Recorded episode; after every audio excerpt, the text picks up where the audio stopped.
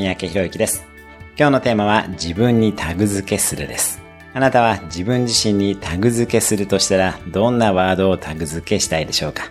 例えば私の場合は教育者、コーチ、シンガポール、スマート、家族、ウェイクサーフィン、コミュニケーション、リーダーシップ、心理学などが浮かんできます。ぜひ羅列してみてください。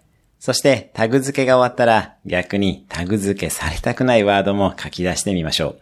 例えば、冷たい、シリアス、派手など自分がそう見られたくないワードを並べてみます。形容詞以外にも関連したくない単語を並べてみてください。このリストを作るだけで自分が進みたい方向や醸し出したい世界観が見えてきます。今日のおすすめアクションです。自分にタグ付けするキーワードを5個今すぐ考えてみる。